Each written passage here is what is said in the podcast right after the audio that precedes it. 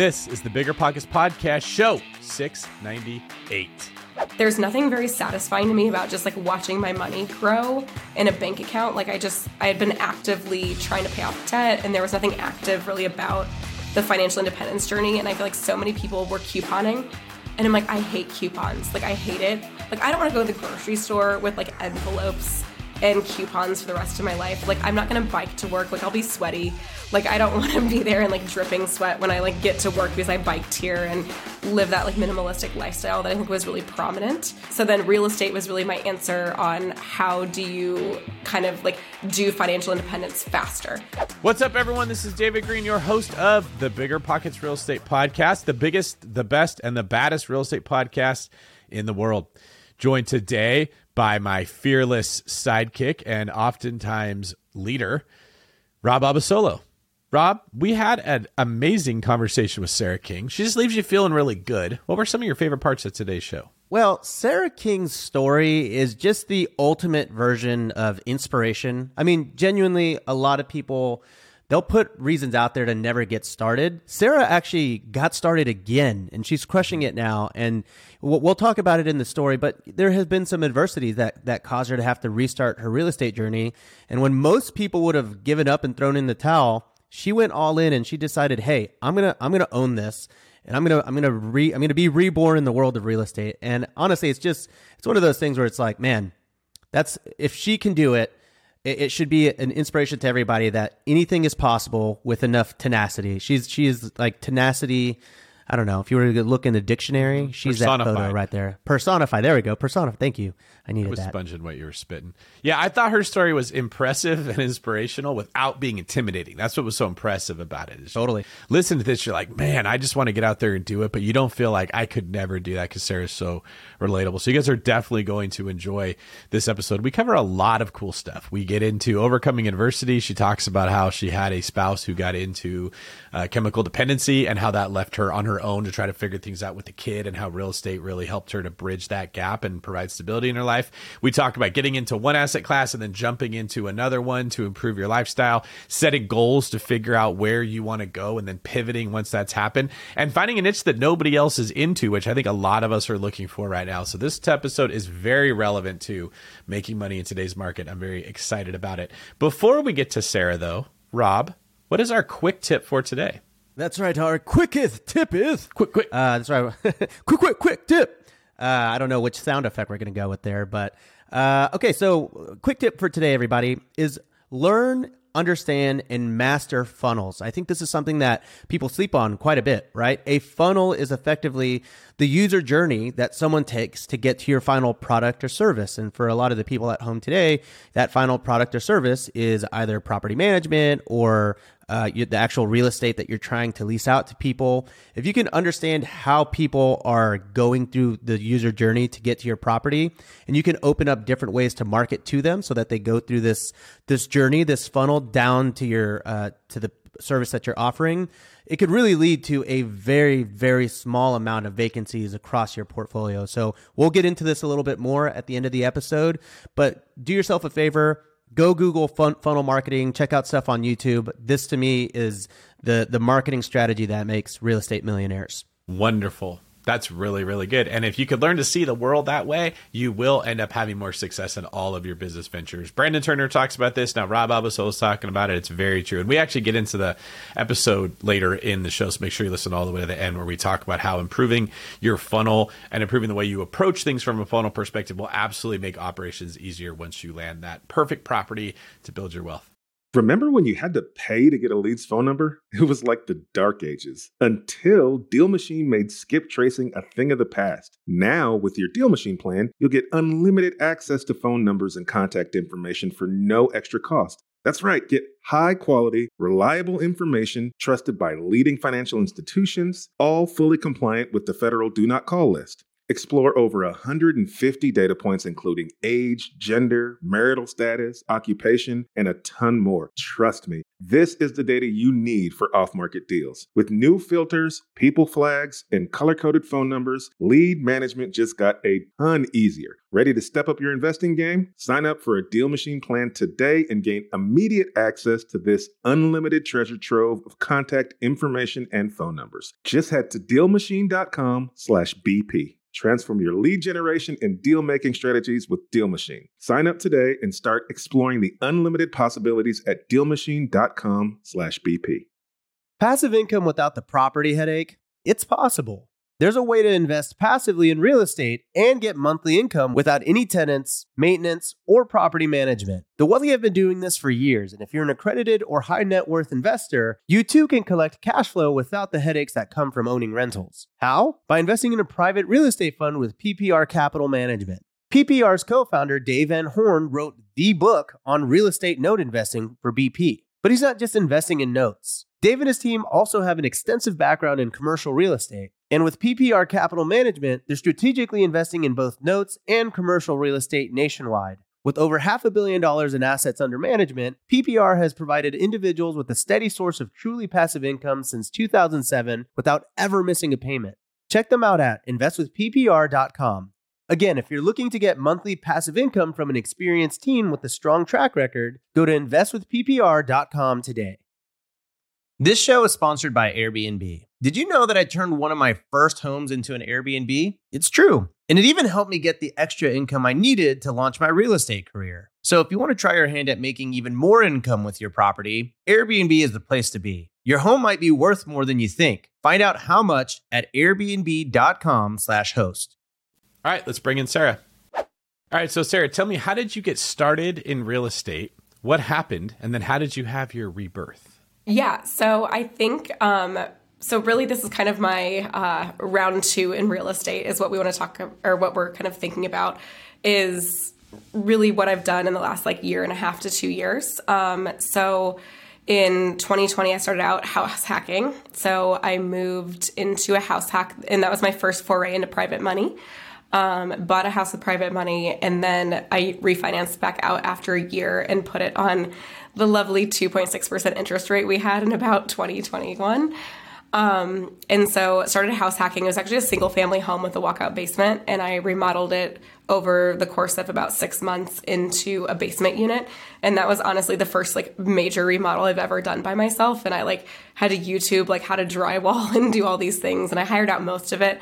But there was just you know you learn quickly like the cheapest contractor is not great and all of that. Um, and so I burned through a lot of contractors, um, just trying to like use like friends and family and cheap labor before probably costing myself twice as much. I think my my original um, contractor bid that I thought was overpriced was twelve thousand dollars, and I ended up being twenty six thousand dollars in by the time I was done. So that was unfortunate. Um, but that really kind of got me started. Um, and so my dream, which we'll kind of talk about over the years, has always been to house hack and to kind of get into the situation where you aren't spending a thousand dollars or more on your housing costs. And so that was kind of step three in my like whole process of like trying to reach financial independence and to start building out my real estate portfolio. And so once I was living for free, um, then I started buy additional real estate. And by then I had used private money once. It was a really good way of doing things. And so I ended up using private money, I think, four more times after that. Um, so I've used friends, I've used family, and then recently I've been doing a round of raising private money on Instagram, which is interesting, which we can chat about. Um, and then, well, like obviously legally too. So um, just kind of building out an email list of people that are interested in potentially being lenders, and then there's an email list I send out deals that I'm generating, and so in 2021, after I refied, I bought another duplex. And so I was at four units. And then this year I've bought nine units um, across four properties. So I have one single family home. I bought two duplexes and a fourplex. And then hopefully by the end of this week or maybe next week, I'm going to be under contract on another fourplex, which is awesome. So using kind of a combination of commercial loans, um, conventional mortgages, and then private money kind of all together, but private money has kind of really been the driving, I guess, charge here to kind of build that quickly. Um, if I was using my own money, it would definitely would have been slower. So figuring out how to do that and getting over your fear of pitching it was definitely, I think, like the secret of getting like to 13 units in essentially under two years. So, what caused you to choose that asset class and that and that location? Um, location, I live here. Um, so that was really helpful. So I'm in Indiana, I'm in the Midwest. My primary market is Fort Wayne, Indiana. And so it was nice because my family's here. Um, I went to college in a few different places. Like I lived in Michigan for a while, I lived in South Carolina for a while. And so really being back in this area, I was finding deals pretty easily. In a lot of markets, I feel like you don't have that. So I was fortunate I didn't have to be an out of state investor. I could invest in my own market. Um, and then, so just kind of the community I knew was really to get started. And then I liked the idea of providing essentially a housing need that people like housing that people needed, something that people could finance with a conventional mortgage. So I was like the, you know, multiple ways in and out of a deal. And so I, I kind of liked the one to four unit niche to get started. Um, I think I have some self-limiting beliefs probably about like large commercial that I need to work through at some other point. Um, but right now, like loving the small multifamily, it's been good to me so far. So Rob, what do you think about that? Because I know you sort of got into your niche market of short term rentals and maybe even not just short term rentals, but you're kind of drawn to like the kitschy, unique type of thing. Sarah clearly has a similar system where she's found a market that other people are not in. Do you think there's a part of us that investors that like knowing, like, I found a thing that other people aren't doing and we get a sense of comfort from that? Oh my God. Yeah, for sure. Because it, it, feels, it's like one of those things where a I love a good challenge. I love a good challenge of finding something that's a little bit more undiscovered, and to a lot of people, that's a very risky thing. And it, it, you know, I, I honestly feel like with enough strategy and hard work, you could probably figure that out. And then once you overcome it and you become really good at it, then it's something that I really love, like really diving into because because I know that there can be a learning curve with some of that, then it, it's actually a little bit more comforting to go a little bit more all in and really dive deep into a strategy like that. So for me, when I was doing like unique Airbnbs, for example, I know that there's a lot of questions that are involved with figuring out the logistics of setting it up. And because of that, I know that I probably am not going to have a lot of competition around me. But then again, I always spoil that too because I'll just talk about it on YouTube and like really give the details on how to do it. So I really am only to I'm really only able to buy myself a little bit of time. But I don't know. I think that's that's the the the itch that we scratch in real estate is just challenging ourselves and then really going all in. So that's really cool, Sarah. Yeah, and I definitely think the rural market, like people tend to be really afraid of it. Like when I tell people that Rentometer doesn't work in my market, they like don't know what to think. And then I build out like my own Excel spreadsheets of like rent comps because there aren't any when you're investing in these tiny towns. Um, but it was pretty easy to see there was a need, like an unmet need. You'd see people on Facebook all the time looking for housing, and that's still a big area I pull renters off of. And so it was more using grandma's strategy of like pretty boring investments, especially from your guys' standards, you know, doing the one to four units, single family homes. Like there's 0% sexy about it, but it's a really good, like tried and true method. But I think the tiny markets were definitely a risk, but something that's been pretty easy to differentiate yourself when you provide a quality unit in an area where a lot of landlords are kind of depressed and aren't really, you know, maintaining their units very well. It's good to it's nice to be a like a quality housing provider in these areas without overdoing it too. Right. So, yeah, okay. So first of all, uh, clarify this for me because I've I've said this name before on YouTube and people kind of laughed on me. Is the way you say it rentometer? Because I always say rentometer. I'm probably mispronouncing it. I have no idea. this is a topic of contention in the in the world of investing. This comes up a lot. This is one of those like, should I buy an LLC or should I buy in my own name? Uh, here's the only way that I've ever addressed it. We don't call it a speedometer in your car. right, speedometer. Yeah. it's weird how they write it in the name though. I think it's hyphenated. Now I need to go back. Yeah, they make you think it should be rentometer, which is exactly right. It also maybe depends on how fancy you think you are. Like I don't know if you guys have watched that ancient apocalypse show on Netflix that's like trending really high. They were on the Joe Rogan podcast, but they the guy is British and so he, he doesn't say Indonesia. He says Indonesia or amnesia. Like everything it's chance not chance right? And it just sounds fancy. You're like i'm going to listen to you and believe what you're saying because you're british and it clearly speedometer sounds much fancy. It's like saying finance instead of finance It does sound better. All right, so tell me, Sarah, you got into investing, and my understanding is you sort of had a little bit of a break, and then you started again. What happened, and what made you want to have this new like approach to investing? Right. Okay. So I got started. Well, it's kind of interesting because I'm a very big Dave Ramsey dropout. So I got started in a whole different world than what Bigger Pockets plays in. So I started out as a Dave Ramsey person in about 2016 and learned really just educating on money and kind of getting finances and everything straight. So I'm kind of like a finance nerd through and through.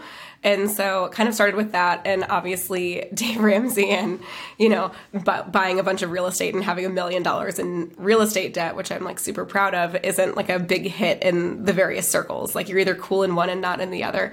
And so it was kind of a slow process of kind of undrinking the Kool Aid, like kind of backing yourself out of this really big scarcity mindset after paying off a lot of debt. And so um, I took about two years in the Dave Ramsey camp and got to like a 50% savings rate, paid off $118,000 in debt, kind of like after college, like newly married, um, working through all of our debt pieces and got everything paid off. And then about a year in, I was like, well, what are we going to do with this 50% savings rate? Like, I'm not going to go back to just spending it. And so then I got reading into the financial independence guys. So like a big name around here is like Coach Carson. So he's an amazing guy. Um, love his idea and his philosophies on things. He kind of also walked the line. So when I was fresh off the Dave Ramsey boat, the idea of like massive leverage was a little scary at first. And so it was relatable to hear him at least talk about using debt strategically. Um, and I think that kind of made me dip my toe in the water of trying to build wealth in a different way. So essentially, I got into financial independence, um, did the standard like path you've all heard of, like The Rich Dad Poor Dad. And then um, really it was Scott Trench's book, actually. So a Bigger Pockets book where he wrote Set for Life. And it really talked about lifestyle design. And he hits really hard on like your car and your housing and your income. And so those are really my big three that I kind of took away from that book in that period of time was just how can I get my income up? And about the same time in my career, I kind of reached the epiphany that you know, in the world of the W 2 job, like they don't really care about you. And the hardest worker is often not the one that's getting the promotion. Um, and so I was just kind of burning myself out at the sake of other people. And so I just really took a step back and I'm like, okay, what is the life I want to be living? And so I really started going after those, I guess, big three of trying to get um, housing costs and income up and transportation. So kind of the house hack is like the third piece of the pie. So that came in a couple years later. Um, but first, I made the hop out of like hospital jobs. So out of the W 2, I switched into a W 2 in corporate America to get the income up. Um, I actually raised, so over the last six years, I've tripled my salary, which has been a lot of job changes. So um, which is really crazy. Um, and I was always told like you you'll never make a lot of money in your career field. Like you'll make good money, but you're never gonna make like what a doctor makes. And I'm a mid level like um, in like so I'm a genetic counselor. That's my degree, and so I was always told like that's not really riveting. Um, like you're never going to be like this great career woman. I think my first job starting out was like fifty six or fifty seven thousand dollars, and you just didn't think there was a lot of high income earning out of that career field. Um, but I really started diving down. I'm like, okay, what can I do with my degree that actually pays me? And then I discovered this beautiful box. Um, uh, called the MSL role that kind of kind of helped me kind of boost this financial independence journey where you actually got a company car, and so that checked my other like Scott Trench, I guess, piece. If I'm a really good box checker, I figured that out over my life, um, and so essentially like checking that next box on the list of like, okay, so I got my income up, and then I figured out how to get a company car, so I no longer pay for a vehicle. I don't have a car payment. I don't pay for gas. I don't pay for car insurance. And so it was a career that I'd never even heard of before, but I just started searching like, how can I do this differently? And what jobs can I take? Um, and then, but then I honestly, like, after you kind of learn about financial independence and you educate yourself on investing, um, read like The Simple Path to Wealth, got really pro index funds, got really nerdy into that whole rabbit hole that is the financial independence community but it all seemed very like intangible at the time. Like it was like, oh, you're to super save into this giant fund of money and you're to build like uh, you know, this beautiful IRA and these 401ks, and it's going to have $3 million in it, and then you can retire. But there's nothing very satisfying to me about just like watching my money grow in a bank account. Like, I just, I had been actively trying to pay off debt, and there was nothing active really about the financial independence journey. And I feel like so many people were couponing. And I'm like, I hate coupons. Like, I hate it. Like, I don't want to go to the grocery store with like envelopes and coupons for the rest of my life. Like I'm not going to bike to work. Like I'll be sweaty. Like I don't want to be there and like dripping sweat when I like get to work because I biked here and live that like minimalistic lifestyle that I think was really prominent. Um, so then real estate was really my answer on how do you kind of like do financial independence faster and how do you accelerate that path. And so that was really kind of the pivotal moment that led me into real estate. Um, at the time, it was about 2018. Um, I was married and um, had taken this new job and we decided to have a baby because again like all the box checking like you did everything in order like you graduated college you graduated grad school you have this degree you get the nice job and then you have kids right and so um, the and then later so when my daughter was born it was a planned pregnancy to my husband like me and my husband and then when she was about three months old he actually um, started acting really weird and our life started getting really I guess like confusing and I couldn't figure out what was going on. And it ended up he developed a drug addiction. And that was kind of the beginning of the end of our marriage was really he started on this like drug path and I had a three month old daughter, and he was never around. And we had just started buying real estate together. So we actually I don't know exactly when it started because honestly, we were so busy with a newborn and we were buying investment properties. We had five properties by the time I actually ended up stepping away from the marriage and filing for divorce. Um, but during that time, I actually had to learn because he was always the handyman. He was amazing with projects. He did really good work. Like he was an amazing like tile work, and I had to start taking on all those projects because he was just unavailable to do that. And I always thought like I needed to be handy. And I think that was really the turning point for me deciding I am a real estate investor and this is going to be my passion. Right. So I- am sure that was really tough to find out when you did. And I think a lot of people would probably just try to figure out how to cash out and start over. What was your thought process here in the real estate side of things? Were you like, oh my God, it's all over? Or were you still wanting to really pursue this this path into real estate? Like tell us a little bit more about that turning point in your life. Um, definitely thought everything was over. Like I remember the first time I found out exactly what was happening with him and like actually like saw like found the drug addiction piece. Um, I was so embarrassed. I didn't tell anyone for three months because I was like humiliated. Like, how can my husband be doing this and making these choices? And so, honestly, a lot of it was just fear. I was really frozen for probably three to six months where you just didn't know what to do. And I'm like, all I can do is take care of this baby and otherwise I'm not really and just like keep the rentals going. Now granted we had only 3 of the units had tenants in them at the time, so I was really only managing 3 long-term rentals. It's super easy, super passive. But I remember like taking the newborn to like meet like HVAC contractors and things. Um, but yeah, you definitely are frozen in place and my idea was really not it was really just to keep a hold of everything when your entire world was crumbling apart and you didn't know what to do. And so, you know, definitely building out a real estate empire was not on the forefront for at least a year and a half. Um, I would say I'd make a strong case for almost taking two years for me to actually figure out that real estate is what I wanted to be doing because it was such a mess and it was so horrible and like soul crushing to kind of walk through that. Was there ever a moment in that time when you wanted to throw in the towel on the real estate side of things? Was there a moment where you're like, I think, I think I'm ready to just to hang up the hat and I don't want to do this anymore? There's definitely been moments. I would say crazy enough, it's been while I'm in the scaling up phase, less so than in the divorce phase, because at that time, like there was like COVID was just starting to happen and he was laid off for a period of time and I still had my job and I was like, "Oh my gosh, like if he never gets better and he continues on this path, like I'm down to one income, what if I get laid off?" And so my number one fear kind of went to okay, my family's falling apart. I need to keep my daughter like healthy and going, but like also someone has to pay the bills and someone has to have it together. And clearly that's going to have to be me. And so it was just really scary. I feel like as though for me, I've learned over the years, like money's a very big sense of security. Um, and I hear that pretty commonly with women, actually. I'm sure men like also feel that way to some degree. But sometimes there's just the security of having these day jobs sometimes that we kind of cling to.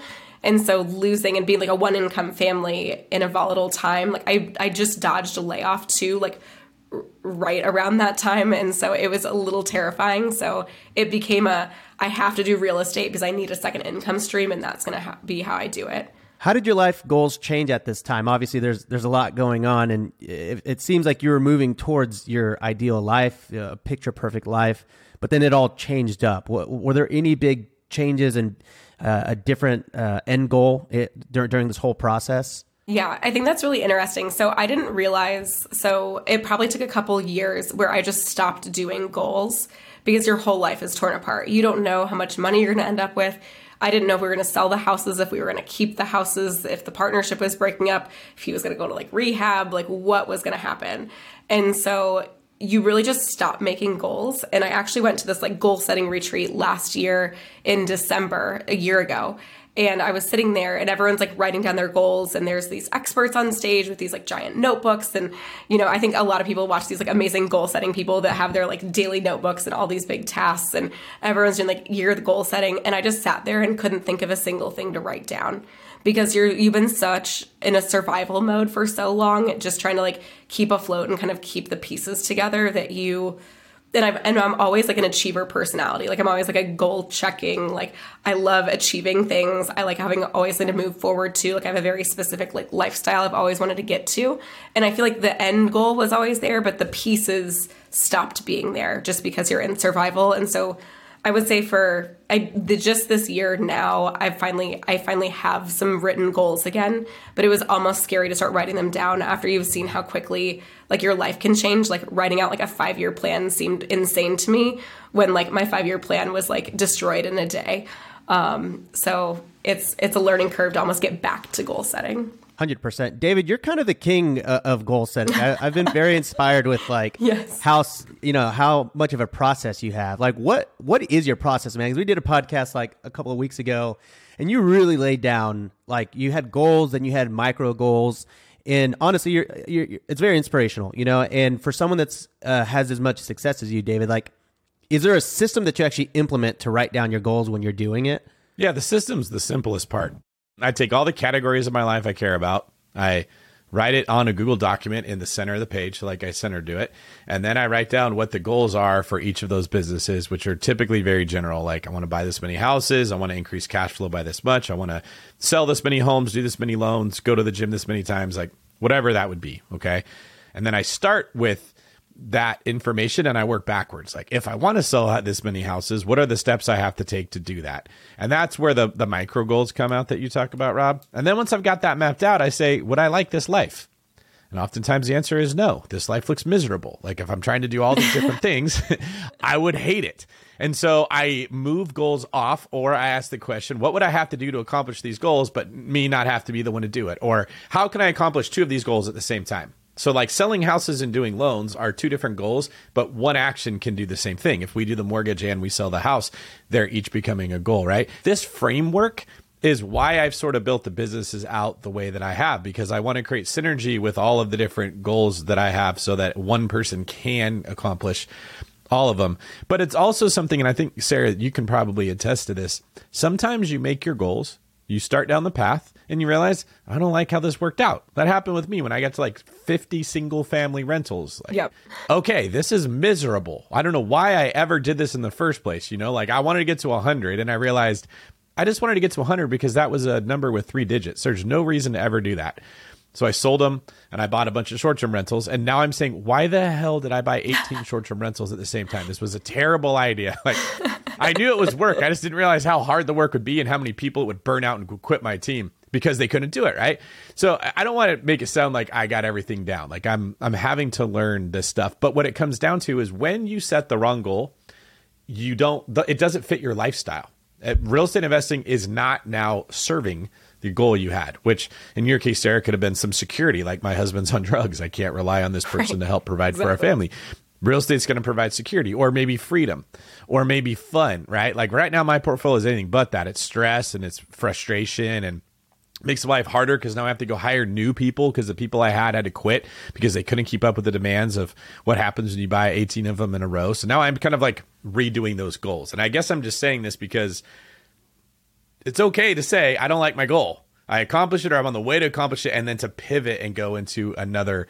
realm. And you sort of mentioned that you started off scaling and buying these these properties, and then you realize, okay, well, I can't make enough money to do this forever. So you started raising capital. Then you move into a safer asset class. You're going to feel better at because you're raising capital, so you owe people money. The stakes are raised. Now you want a little bit more security, and you're probably okay to take a little bit off the upside if the downside is more secure and do you plan the next step what things are going to go so like as far as where you're at with your life plan how do you like how things have worked out and what do you think the next step for you is going to be yeah. I mean i'm really so i feel like that was the other piece uh, like so i've scaled up pretty quick this year and like not a ton of units obviously but doing midterms is definitely a job. And i still have a job still to this day. And so i've kind of done a good job where my biggest fear in life used to be being laid off. So I've kind of gone from like my number one fear being a layoff to actually I would love to be laid off, but like please also give me a severance package. That would be great. Um, so essentially, I just your biggest fear kind of becomes your dream now, where essentially I would be fine if I didn't have a job. Which is what I planned on doing, but it's a lot more active than I was anticipating. And so I was able to kind of hit that number and get to that income level by doing the midterms. I need less units to do it, but exactly like David's saying, it's a lot of work when you start having turnovers. And I had my first like tenant destroy a property and police called and like all of that fun stuff. And so it's just, you know, you you kind of go through the punches and things. And so when you are used to managing like three or four, that's a whole different ball game than having 13. And so just kind of deciding where do I move from here strategically so I'm not making my job harder? Um, and at what point do you like hire more people to help you like reach your business goals and like kind of what's the enough point on it? Or do I pivot back to long terms or maybe like long term type rentals, but maybe a larger property? Um, kind of deciding where to go to actually get the lifestyle I want because I've definitely built myself essentially a second job now. Yeah, hundred percent. So okay, I, I would love to hear from you, Sarah, because I, I love I love your approach here. My biggest uh, I say I would say my biggest weakness that I'm I'm recognizing this. I'm self aware of it, and I'm happy to finally just figure it out. It's hiring people. Um, I, in theory, have the lifestyle that I want. Right, like I, I work hard, I put content out. Um, you know, I teach people how to do this every day, and the lifestyle is exactly what I dreamed of and it was so hard for it to be as fulfilling as I, I, I thought it was going to be more fulfilling. And then I, I really started sitting down and thinking, why, why is this not working? And I realized I do too much. I'm really bad at hiring people. Yeah. And so, what is that like in your real estate journey? Because I'm so understaffed. I'm actually I've written out the plan and I'm starting to go down that that rabbit hole, and it's very refreshing. But what, what's that like for you? When do you know when to hire people, and why is that complementary to your lifestyle? Yeah, I hire out most things now. So, in order to be a single mom and I have full custody obviously given the circumstances. And so it's it's hard because you can't just like go spend the night at a property and like paint all night when you have to get something done. Like you can't do that anymore. She has a sleep schedule and school and all the things. And so I don't work on any of my own properties anymore, rarely. I'll still go in and like furnish them. The last two I furnished, like I, so I guess like on the real estate piece, you hire, like you need to find a team of like contractors, you need to find HVAC people. So I just have lists upon lists of people. Um, from my personal life, kind of, I guess I'll go with what I've done and then what I still need to do because I think we're in the same vein. Um, so I guess from the business standpoint, from the real estate, like I'm hiring pretty much everyone, but I still self manage from a property management standpoint. So I still do all the communication and placing tenants.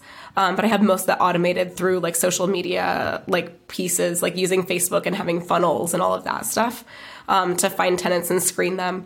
Um, and then I funnel them to like a property management software and they have a self screen and like all of that good stuff. And I do like two showings a property now. Like I, yeah, I, the people that do hundreds of showings, I don't know how the heck they're alive. Like I'll show it like once, maybe twice. So property management side, and then from a personal side, in order to like have time with my daughter and actually see her while I'm working full time and building out a real estate empire slowly, um, or I guess fast, depending on how you look at it. Um, I also hired out cooking. I have a cleaner. I don't do my own lawn. Like, there's very few things I do. So when I have my evenings with my daughter, like, I am just with her. Um, I'm not. And like sometimes we're doing real estate stuff together. Like I have a picture, I think, in every property I've bought so far of us having like Chick fil A on the floor of a rental property. And then everyone comes through social media and yells at me for like eating on the dirty floors. But like so far she's still alive. So I feel like I'm doing pretty well.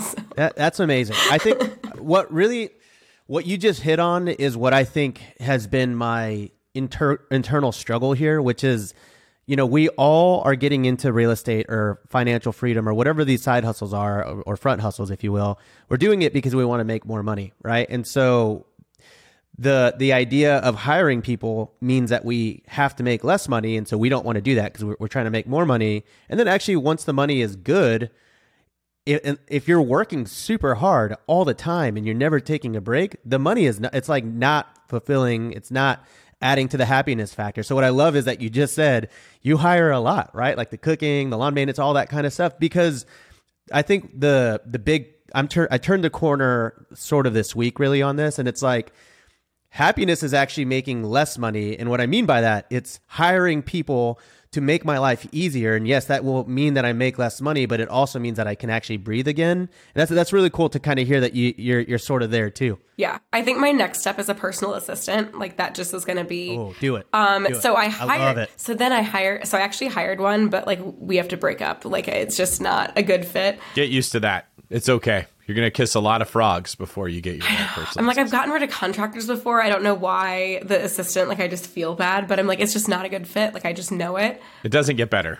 It's like that bad relationship. the, a terrible divorce will give you like a good gut instinct. I will say that, and I should have known before I hired her. Like, I should have known better. Like, there was a feeling, and I couldn't put my finger on it or verbalize what it was, but I just should have known. So trust your instincts also. Oh, that feeling is huge. In fact, I wish I could write a book called The Feeling. Yeah. Because it's it's undefeated. It's like father time. When you when you hire the wrong person, there's it's hard to put to words what it is. It is a feeling like this is it shouldn't be this hard. Am I crazy? Like you start asking those questions like is this on me? Like I would have thought that when you canceled my appointment, you would have also realized, well, if I'm not going on this trip, you should get me a refund for my airline tickets, or yeah. you should cancel the babysitter that I had coming because now I'm not leaving town, or you should at least ask me. in they're, oh, well, you didn't tell me to do that, right? Like that feeling, yeah. and so many times in life is crucial, and it happens in real estate too. You'll see a, a property and be like, uh, it works on paper, but I just don't know. Rob, what were you thinking? Well, I was thinking that you're probably going to have to have that conversation with your assistant before this podcast comes uh-huh. out. Yeah, we're we're destined to have it next week, actually. So I think I'm going to break this up is accountability. The holidays. I know. Please don't listen to this. It's going to happen. I'm going to get like a mean text later. I'm sorry. It's just not an ideal fit. It's good for everyone to hear that because I when I found when people try to scale, I have this theory that I call the three dimensions of success. Okay. Like, let me walk you guys through this. So, the first stage is just one dimension, like a plane. Like, imagine Mario and Mario Brothers just running to the side. Okay. You start on the left and you suck. And the more you learn about what you're trying to do, the better you do. And if you get all the way theoretically to 100, that's where you've maxed out your own productivity. In that realm, you cannot make more money. You can't sell more houses. You can't own more rentals, whatever the thing is you're doing. You've learned all of it for, for the most part and when I say learn, I just mean like learn the skills. I don't. There's always knowledge that can be learned, but you t- you you max out. The only way to do from that point to do more is to leverage. But the problem is leverage is a completely different axis. It's a second dimension. This is Mario jumping, and you start off not jumping very high. You can only like you're a hundred on this plane, but you're only on like two, and you suck. And no one explains to you you're stepping into another dimension with a whole new level of skills that you have to get good at, just like you had to get good at owning rental property or analyzing property or all the crap that we have to do if we want to be a good investor.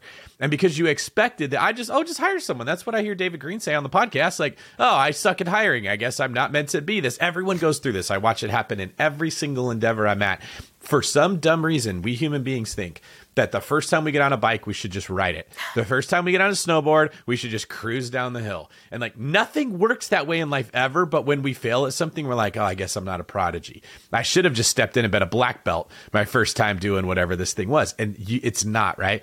So if you can give yourself that grace of knowing I'm going to hire and fail and hire and fail just as long as it took me to get good at investing in real estate, it's manageable. And then here's the reward, Sarah. Is you get all the way to the top of leverage. You're like, this is awesome. Let's scale this and take it into another bunch of places. And you start all the way over in the third dimension of leadership, which is like, you know, going like away from you. And now you suck at that. And you get to start. like, It never stops sucking, guys. That's what I'm telling you. So like fall in love with the suck. I was talking to one of my friends. It was like, it's like being an entrepreneur is leaps like you there's like the leap phases and the and like and it makes so much sense because I'm like there's sometimes where you're like I don't know how I manage. Like my long term suddenly became easy and they didn't used to be easy and now I have more long terms than I ever have and I hardly ever think about them.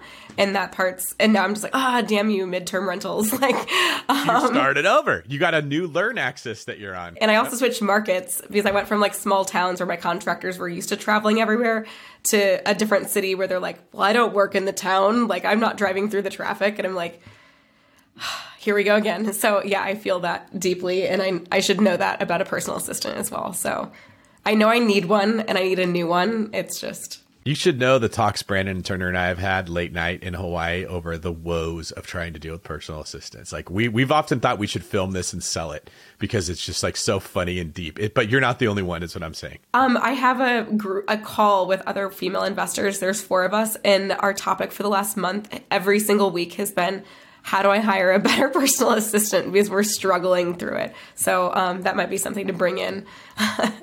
that's a good. That's a business idea. I mean, I will say the one of the first. I mean, really the first hire officially, like on payroll that I ever made was my assistant, and it, it is one of those things when you hire someone and they are good. It's kind of like a oh wow, what was I thinking? You know, why did I do that earlier?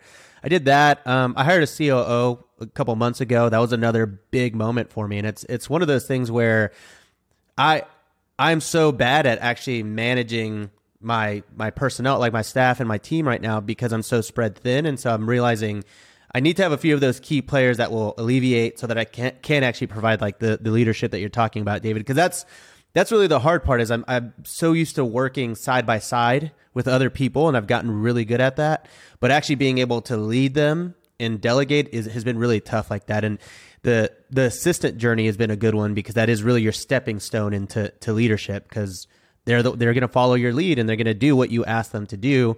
And if you don't have systems, then it makes it a lot harder on them. So a lot of the times that I have seen failures uh, and not, not that my personal assistant fails, right. but anytime that there are moments of like, oh, it's always my fault because I did not lay out what I needed and I wasn't clear. So it's a, it's a really good learning experience. Uh, but even when you are clear, they find a way to screw it up. That happens yeah. a lot of the time. Like systems have two parts to them. We only talk about one. The first is knowing what to do, like writing out the steps. Here's where the tenants take their rent check, right? Like we think that's what a system is. No, that's half a system. The other half of the system is finding a person to execute that. You still have to be good at what's happening. Like someone could teach you, hey, here's the way that you shoot a bow and arrow. Let me lay out all the steps for you. But like there's skill, there's still a skill of archery that some people will learn and some people don't learn. And so finding the right people is crucial. Even if, yeah, without a system, their job's going to be way harder. But even with the system, they can screw it up. All right, so Sarah, I, you, we kind of glazed over this because we're talking about so much good stuff here. But I, I don't want to go back to it. I want to, I want to really ask you about funnels. You talked about how you set up your different funnels and how you're able to find uh, new clients that way for some of your rentals. Can you explain what a funnel is and some of the why a funnel would be beneficial for a, a real estate investor in any of the, uh, I guess, niches that you're in? Yeah. So, I mean, funnels to me are like how my brain operates, but I'm like a logistics nerd and I did my MBA for fun. Um, so essentially, a funnel is like a giant triangle. So essentially, like you're bringing in a hundred people and you want to get down to one or two tenants. So you can use this for tenants, you can use this for social media. Like um, we can kind of go both routes. It depends which way you are most interested in. Um, so essentially, like from a like property management standpoint, I feel like your Facebook is like your main Facebook Marketplace is like where everyone goes to troll landlords, but it's also a really good start of your funnel. So having a Facebook page for your property group. So I have like a web or a Facebook page. I list all my properties Facebook marketplace that are not furnished. So I do, I have a different funnel, I guess, for um, my midterms. And so I usually get around 100 inquiries, which is in these like little tiny towns, which is fascinating to me because I didn't realize our population was that large to get that many inquiries. Um, but there's a lack of like good housing. And so I like to be like the best housing provider um, with still hitting people's budget. And so $1,000 a month is that sweet point. And so essentially getting everyone, the 100 people that say, hey, is it available? And poke the button on Facebook. Um, like, hey, is this still available? Um, they get an automated message. And that automated message says you have to fill out this pre screen and gives them a link. About 40 people actually make it through that link. Um, and they'll actually click and start to fill out your um, I guess like pre-screening questionnaire. And so then I'm left with instead of 40 people saying, "Is this available?" that I'm DMing, I now have about 40 people that import into a Google form that fills in a Google sheet actually. Um, and then from there, I can go through and actually pick out people that qualify, and then people will say dumb things like. Um, one time I had income, I didn't require a number in there. And so people would free text in. And so one person I said, like, what's your income? And he said, enough. And I'm like, automatically, that's a no for me. Like, it just is a no. Like, people are dumb. So you automatically have some people that just aren't going to qualify um, for your properties. They don't make enough income, and you'd strap them for cash. Um, so it's just finding the right people, and then ultimately picking maybe two to four people max you actually show the property to is kind of like one example. And then kind of how I'm using the same strategy is through Instagram um, to work on my private money. So I kind of use the same structure online, um, where Instagram is essentially my beginning point. So I started out like on Instagram as a content creator, trying to be like, okay, I'm going to build this business. And every year I lose money on my Instagram account. Like I don't know if I'm just really bad at monetizing, but it's a it's it's a bloodbath out there to try to like make like a sustainable money on Instagram. No, I make like fourteen dollars maybe, so don't feel. Oh, I no no, I make no money on Instagram. And every year I'm like, I made a thousand dollars, but I spent three to do that. So it's just really depressing. Like every year the amount of money I make goes up, but every year my spend goes up. Yeah, but you, you just said you raise money on Instagram though, right? I do. So you don't you actually didn't lose the the money because it brings you in right. money through the funnel. So that's the cool thing I'm doing with Instagram right now that I haven't that I just started doing this year was essentially I started talking about my deals more and deal analysis and actually talking to people about private money, how I've structured deals, how I'm paying lenders essentially like mailbox money to be a lender on a property where they essentially act like a bank and they get guaranteed rent on a tangible asset. And then, so I just talk about that online. And then I've started building an email list. So essentially use the same process um, where I do a Google form. It goes into a Google Sheet. I ask them the set list of questions. If you go on Instagram, you can totally see this and essentially build out a funnel. So now I have like a dedicated list of people that may be interested in lending private money. And so that's kind of how I've pivoted to being a failed content creator on Instagram to being like, oh, wait, actually, maybe I'm not. If that's just the start of my funnel, then I'm kind of successful. And really, all I need to do is curate those relationships and kind of love what I do most, which is buy real estate. So, yeah, this is huge. I think everybody go and rewind and watch the last five minutes. Funnels are genuinely where millionaires are made. If you understand, if you understand funnels, this is how every business works, right? A funnel is basically a journey that people are taking and you're sort of at the your product your service the actual conversion is at the bottom of this funnel so the way i like to think about it is like a colander right we always say it's a, a triangle yeah but i think of it as a colander that has all these holes in it right along the journey as they travel down this colander like funnel whatever this conceptual thing that i'm making up on the spot they're gonna a lot of people are gonna fall through the holes in that colander but some will keep making it down and there are different layers right so it starts with uh, let's say on Instagram, you say, "Hey, uh, I'm going to do that." You know, reach out to me if, or you you you basically make content that interests people. Percentage of them actually reach out. A percentage of them fill out the form, like you talked about. A percentage of them actually talk one on one with you, and then a percentage of those people actually give you money and invest. Right?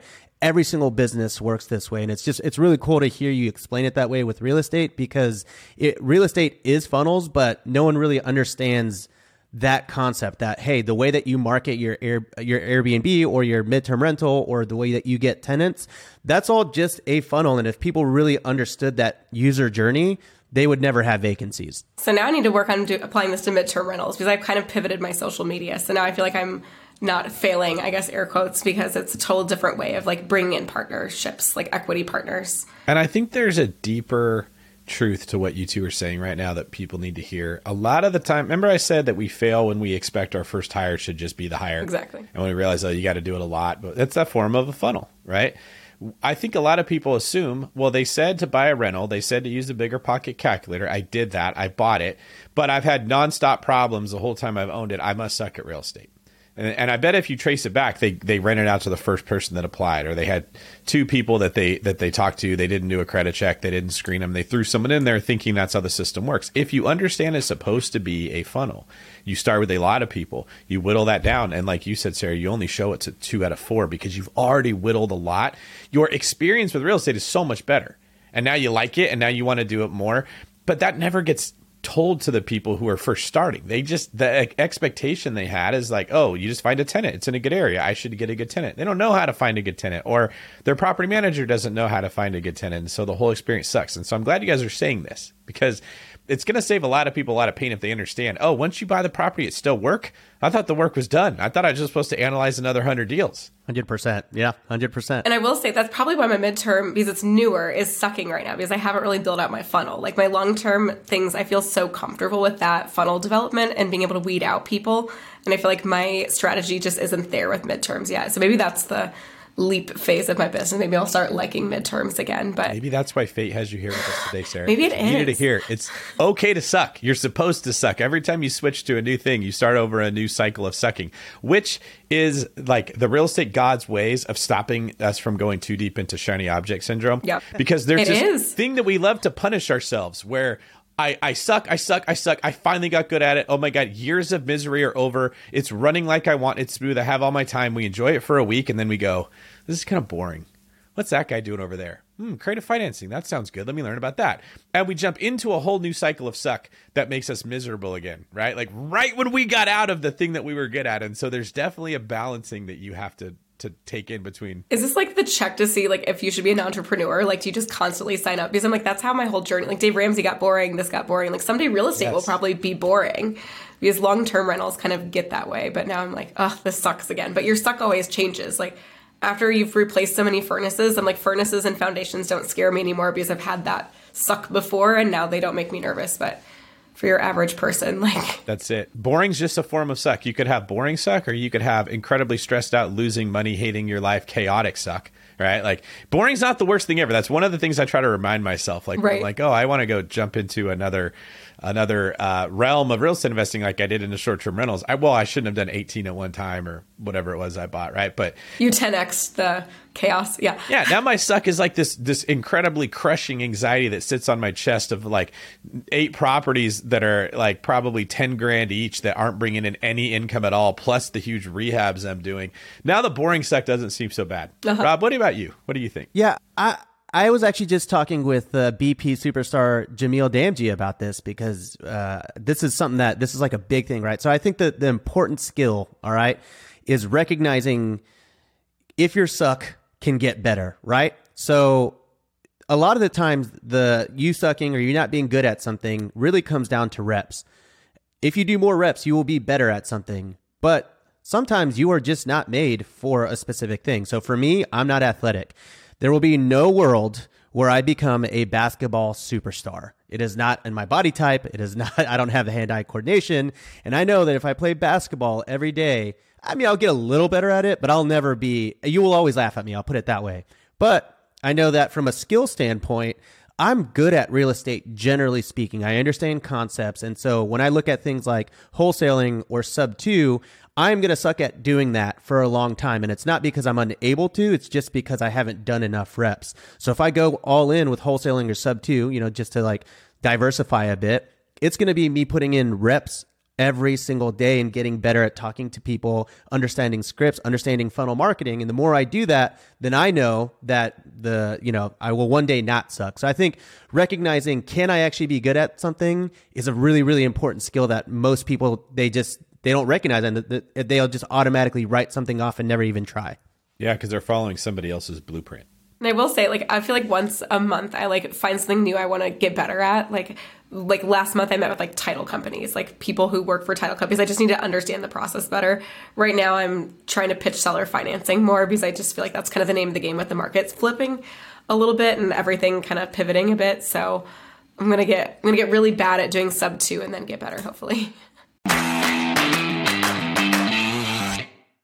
This show is sponsored by Airbnb. Did you know that a long time ago, before I ever started my real estate business, I turned one of my first primary residences into an Airbnb? And that's the extra income that I needed from Airbnb that gave me the confidence to go out and work for myself and eventually quit my nine to five job. And now I have dozens of Airbnbs all over the country. I've even partnered up with the old David Greene on a recent property in Scottsdale to take our portfolio to the next level. And of course, we host it on Airbnb. But you don't need to be a full time real estate investor to start on Airbnb. As a matter of fact, I was self managing 10 properties while working my nine to five job, so I know anybody can do it. Think about it this way you're looking for extra income and going on a vacation. Wouldn't it be great to rent out your space and let your property pay for itself while you're gone? I did this one time. I pitched my wife and my roommate, because we were house hacking, on the idea of renting out our home, and it paid for all of our expenses on a trip to Mexico City. So go and give it a try. It might just change your life, just like it did mine. And I really do mean that. Your home might be worth more than you think. Find out how much at airbnb.com/slash host.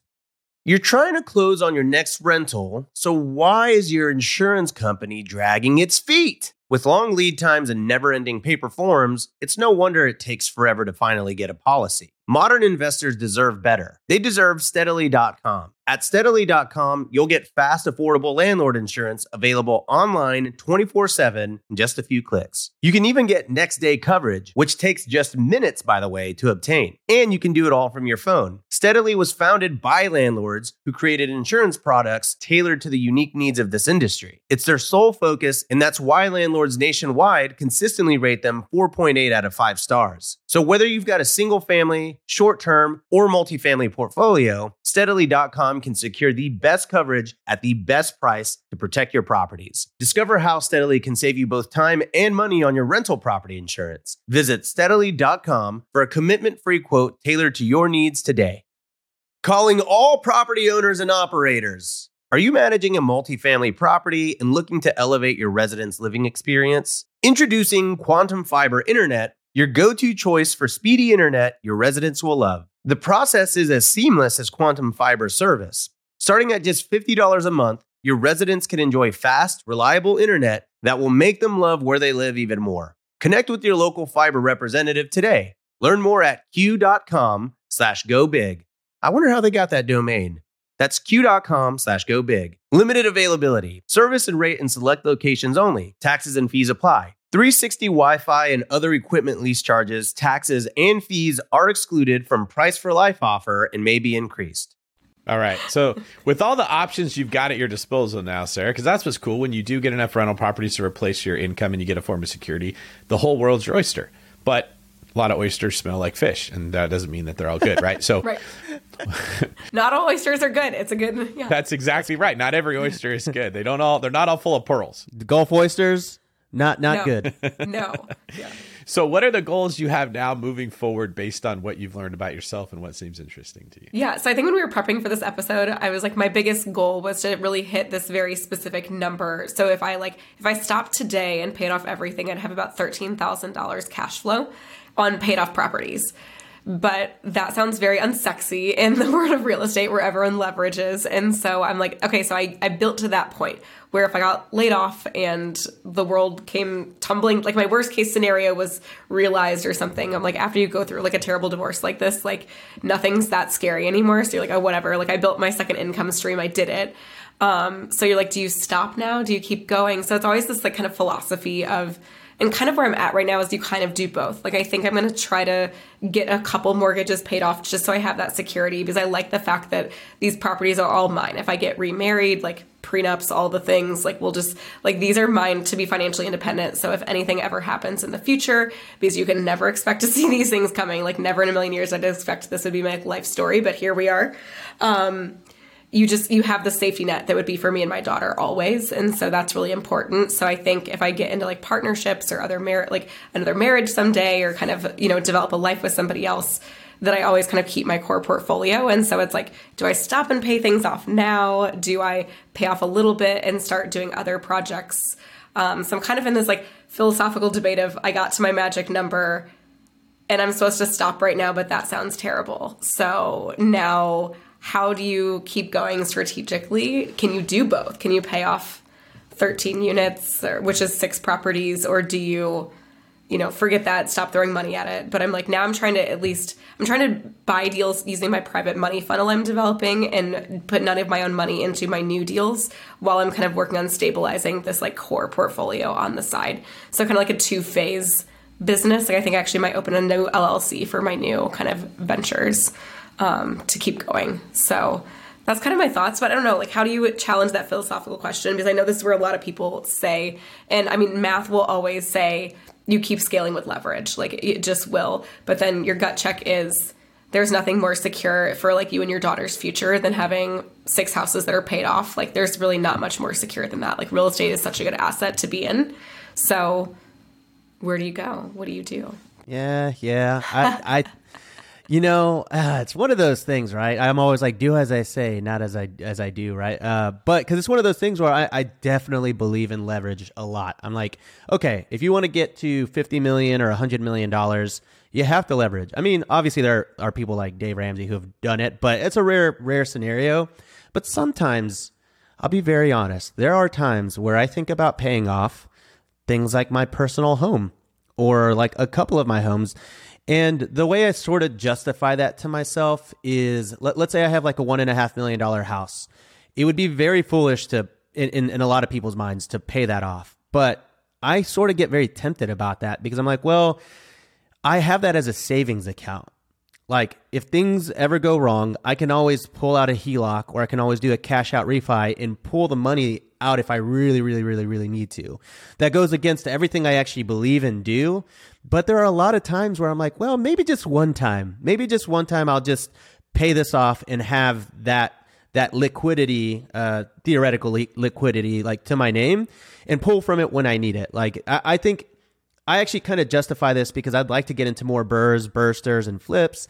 That if I could have a lot of equity in a house and just have a giant, call it one and a half million to two million dollar home line of credit, I would never have to go to the bank again. I could just use that home line of credit and I would never have to worry about underwriting and stuff like that. So that would be a trade off that I think it's worth. You know, hey, am I not leveraging to the fullest ability? Sure. But I also make my life a lot more convenient by never having to get permission from a bank. Part of this philosophical question that we're discussing here has to do with am I should I feel bad that I want to pay things off? It's not mathematically sound. It's not the right thing to do. The reason we look at it that way is because the metrics that we measure are typically cash flow and equity. When you're looking at life from that perspective, yeah, leveraging is the right answer. You're going to make more. And because we all came here to make money, that's what we do. But if you came here to live a better life and you don't need more than 10 grand a month or 20 grand a month or whatever it is, getting from 20 to 30 or 40 grand a month isn't going to change your lifestyle a whole lot, but it might change your peace of mind a ton. And in that position, if you don't want to own more real estate, you don't want to take on more headaches, you don't want to hire more people because hiring people is hard. Sometimes the way you make progress is paying down the debt. That's another way to get more money, albeit not as much money, but it's still more cash flow than you were getting if you had leverage without taking on more headache. And that's the question is what metric are you measuring? Are you measuring peace of mind?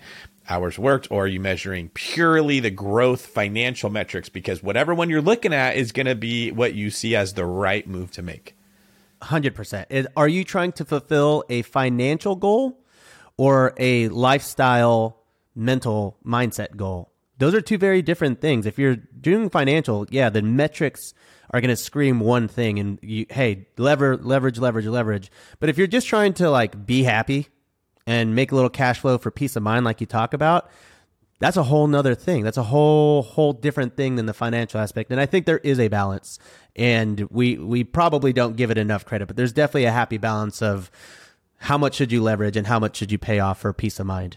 And I will say, like, so I think it's pretty easy to answer that question because I feel like the only goal I've ever had was like this very odd, specific, like vision. Like people talk about the vivid vision a lot. Like you guys have all heard of this, um, where you always have this very specific goal. And so my current dream in life, which is really depressing, I feel like for most people, because everyone's like, I want to be in Hawaii and do something cool. I'm like, no, my dream is like drop my daughter off at school and go to any coffee shop. Like there's this really cute little boutique coffee shop down the road and I love it and just sit there all day and be on my computer and I can work from anywhere, be fully remote. So I could be working from a coffee shop in Indiana or I could be traveling anywhere across the United States um, and be working and essentially, you know, I want to sit there and essentially the coffee shop people or the locals walk in and out and they're like, who is this girl that's always here? Like, does she even work? Like, what does her husband do for a living?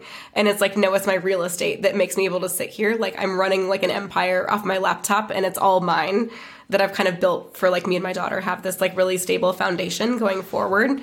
Um, where we're not really in this like scared, afraid mentality of what happens if like mom loses her job or something, like just knowing we'd always be safe, but kind of not really having like oh i don't really have a rich husband. Like that's really just me. Like if i do awesome someday like that'd be great. But i mean for right now it just sounds pretty cool to just have the flexibility of calling any coffee shop my office for the day.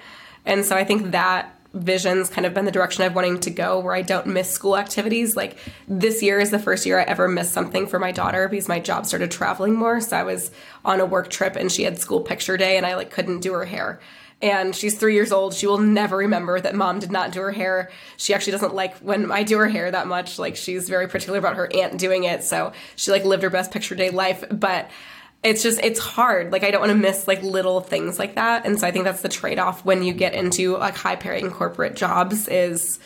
You know, that's your trade off, and that's not ultimately the life I want to have. Like, I want to be everywhere, like working from anywhere, but then always being home when things are important or I don't want to miss something. And so I think that vision is kind of the guiding path. But then real estate's just really fun. So then you always end up in this philosophical debate back again because it's very hard to stop buying, which is, I'm sure, something we all probably have in common. Is just the enough point, um, and we tend to get in and over our heads. I think a little bit. Well, buying because it's fun is different than buying because you feel like you have to or you're supposed to that's i think like you've told a very beautiful story so far. It's fantastic where you've gotten. It's provided the security that you lost when obviously when you have a spouse that gets into drugs and they lose complete control over their life their decision their impulsivity. That's going to rock anybody's world. And so i see like real estate's kind of provided a little bit of stability there. And now i, I would just encourage you don't be in a rush to try to figure out what your next move is going to be like you said, real estate's fun. So just wait and see what sounds the most fun and what's going to be the least intrusive on my life. And then I have no doubt if you've got this far, you're going to be great wherever you go there. But, um, like there's no big rush. And with the way that the economy's going, it's kind of nice that we can be patient. We can sit and wait and see, oh, maybe like I'm not, I don't have to fight for deals as hard as I used to. I can kind of wait and see what comes my way. Right. Because I think I claw, like I don't really realize I was in a rush until I hit that number and I was like, okay, I guess I was in a hurry to get here. And I think I need to learn to take a breath and be more present and be on my phone less and like really refocus because I got a little too far away from like now I'm like neurotic at a coffee shop. Like I don't want to be like anxious. Like I feel like I need to be doing something at all times. Like I want to be relaxed. And so kind of taking a pause is kind of where I'm at, which sounds depressing in a world full of goal setting, but I think taking a breath and really making sure that like you said, you're building the business that I wrote down actually from this, like do I like this life? Like I need to start asking myself that question all the time with like building out businesses to keep aligning with that goal, kind of that overall vision is like, do I actually like the life I've made? Because I'm a little too busy right now and I need to figure out how to fix that. So that's the same question Rob asked about his haircut. That's how he ended up with the cloth. So I would And we're here. Yeah. this is my final form. I've done it. I fixed it. TikTok would disagree though. Famous for all right, Sarah, we are going to move on to the last segment of our show. This is the famous four. In this segment of the show, we ask every guest the same four questions, and I will start with question number one. What is your favorite real estate book? Um, so from a real estate, probably Set for Life because I feel like that was my pivotal book. Makes a lot of sense. Yeah. Yeah. Uh, okay. Question number two: favorite business book. Um, I still love The Simple Path to Wealth, even though it's a little bit more of a finance book. Um, it's still a really good one because I feel like it's important to kind of keep the lifestyle design into the mix when you're building out a business. Awesome. And when you're not crushing the real estate and midterm rental game, what are some of your hobbies? So, spending time with my daughter, definitely. Um, we like to travel and go anywhere warm um, because I feel like when I'm not working all the time, I want to be like on a beach. Our tr- preferred location is like somewhere near a body of water. Um, but otherwise, I'm like, how do you say that I like to go shopping and like play on Instagram? I think there's an audio that says this on TikTok that's like trending right now. So um, I'm a pretty basic in my needs in terms of, yeah, just quality time with family, friends. Um, I'm also not sporty, so that's not something that appeals to me. So honestly, it's a lot of time just spent on social media and just quality time with family. So. Are you are you saying that you'll also never become a basketball pro either? I have zero hand-eye coordination. It's really embarrassing. Like my best friend's primary hobby is like throw something at Sarah. It's hilarious. Watch her try to catch it. Like it's she was a D1 athlete and her number one pastime is throwing stuff at me. So to My watch wife me, like, does that it. to me too. Yeah. she she does a thing where she pretends to throw it at me and watches me cringe really fast, and she loves loves doing that to me. So Yeah, I'm pretty sure she probably has like a whole album of videos of like watching Sarah catching things on like. That sounds like a funny TikTok compilation. I, I should work on that. I need to get the feed from her. All right, Sarah, in your opinion, what sets apart successful investors from those who give up, fail, or never get started? The boring consistency. Like there's not like a magic formula. Um, and I think avoiding the shiny. Like we hit briefly on the shiny object piece, and it's so important. Like. I, I try very strategically to align with people that have been here a long time to just see what works. So I do a lot of networking with like people that have been through like a 2008 downturn and things and just kind of picking their brain on how they built their business and what parts of their business help them make it through recessions. So that's honestly why I focused a lot on like long term and small multi or like small single family, multifamily was just because that seemed like a good st- stable piece of a lot of people's portfolio. And so slowly building consistently as boring as possible. Like grandma's cool way of investing is probably one of the best for like the long term if you don't want this like really stressful life and you know being really mindful about like just constantly showing up all the time and constantly learning your craft. Um, so i don't know kind of always picking up new skills in the space too. So you know taking people to lunch is probably my favorite way to just learn from people um, to just learn, you know, what have they done consistently over time to get to where they are and kind of crafting the lifestyle that way. Amazing. Well, Sarah, thank you so much for for sharing your story with us. Can you tell us where people can find out more about you? Yeah, so I am on Instagram primarily. I kind of live on there. So in terms of hobbies, that's definitely my number one. Um, so I'm under Nerds Guide to Fi. Um, I will probably rebrand at the end of the year. So depending on when this airs, I'll probably rebrand under Sarah King just because that's easier. Um, so I started out in the financial independence space, but I feel like now it's just kind of way easier in real estate to just have it be my name. Um, so look up um, probably Sarah Elaine King um, or Nerds Guide to Fi on Instagram. I have a website Snag under that. the same. Yeah, I need to go snag, Snag it. that now before it co- before it comes live. Yeah. Yes, exactly. Also, snatch uh, Can't Catch King. That's got a nice ring to it. Yeah. And it'd be a good like icebreaker too. Like, where'd you get that handle from? Like, because I literally can't catch anything. So look at me up under Nerds Guide to Fi. Um, I have a website and a podcast under the same name, and we'll go from there. So Wonderful. Well, thank you, Sarah. You have an awesome story, and I appreciate you sharing it with us today. If you want to find out more about me, you can follow me at David Greene 24 And now that YouTube has handles, I'm actually at David Greene 24 on YouTube as well. How about you, Rob? Uh, you can find me at Rob Built on YouTube, R O B U I L T. Uh, you can find me on Instagram at Rob Built as well. And while I'm here, just wanted to say if you enjoy uh, us talking about real estate, if we've ever helped you, if, if you've ever found our shows inspirational, I just I ask consider leaving us a, a five star review on the Apple Podcast platform and anywhere that you listen to your podcast. It would mean the world to us, and it does actually help us with the podcast algorithm. Sarah, it was a pleasure. Thanks so much for being here. We will follow up with you in the future. sounds good. Thank you. This is David Greene for Rob, the real estate athlete Abasolo, signing off. Oh, that's good. That's really good.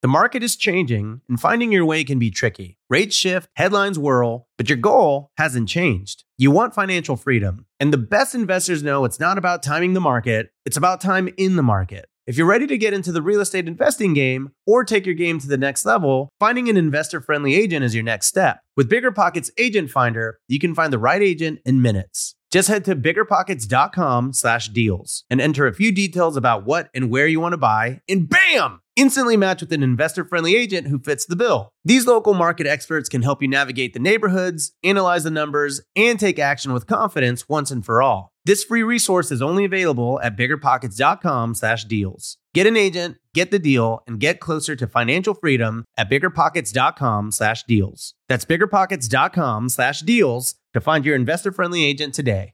The content of this podcast is for informational purposes only. Past performance is not indicative of future results, and all host and participant opinions are their own. Investment in any asset, real estate included, involves risk. Use your best judgment and consult with qualified advisors before investing. Only risk capital you can afford to lose. Bigger Pockets LLC disclaims all liability for direct, indirect, consequential, or other damages arising from reliance upon information presented in this podcast.